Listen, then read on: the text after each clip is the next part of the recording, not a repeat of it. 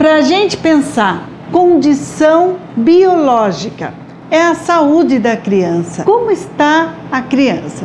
Não adianta eu pegar a criança que está doente, gripadinha, que não está muito bem e querer que ela fique muito atenta, porque a atenção dela diminui e a produção vai também reduzir. Vamos observar a disposição física da criança e pegar no melhor horário do dia para fazer aquelas atividades gostosas que você aprendeu a fazer aqui no nosso canal. Então vamos fazer a atividade num horário que ela acabou de acordar, está disposta brincando ou não, não é a hora que ela acordou que ela está mais disposta, é depois, mais no final da tarde.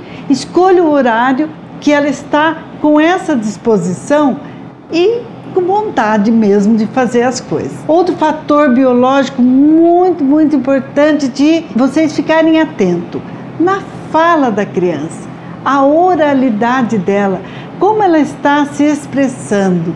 Se ela tem muita dificuldade ainda de se expressar, ela também terá dificuldade de ler, de escrever.